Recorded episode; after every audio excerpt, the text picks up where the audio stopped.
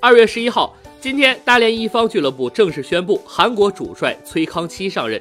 从去年加盟天津天海到解约谈判，最终救火大连一方，崔康熙的中国执教之旅充满了曲折。随着今年年底，崔康熙结束了自己在全北执教之旅，决定接受中超球队的邀请，来到中国执教。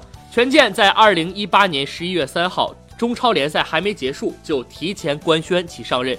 据韩国媒体报道称。权健为崔康熙提供的为一份三年的合同，并且年薪高达七百五十万美元，约合五千二百万人民币。也就是说，崔康熙的合同总价值将超过一点五亿人民币。由于权健集团出事，资金被冻结，球队为了能够稳定运营完整的赛季，因此提出与价格高昂的崔康熙解约。崔康熙和改名天津天海的球队进行解约谈判。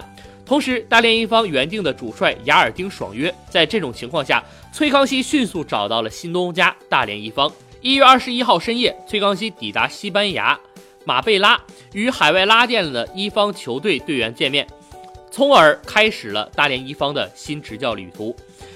今天上午，在结束了长假后，大连一方就官宣了与崔康熙走马上任，正式签约。不过，并没有提到具体的签约年限以及年薪。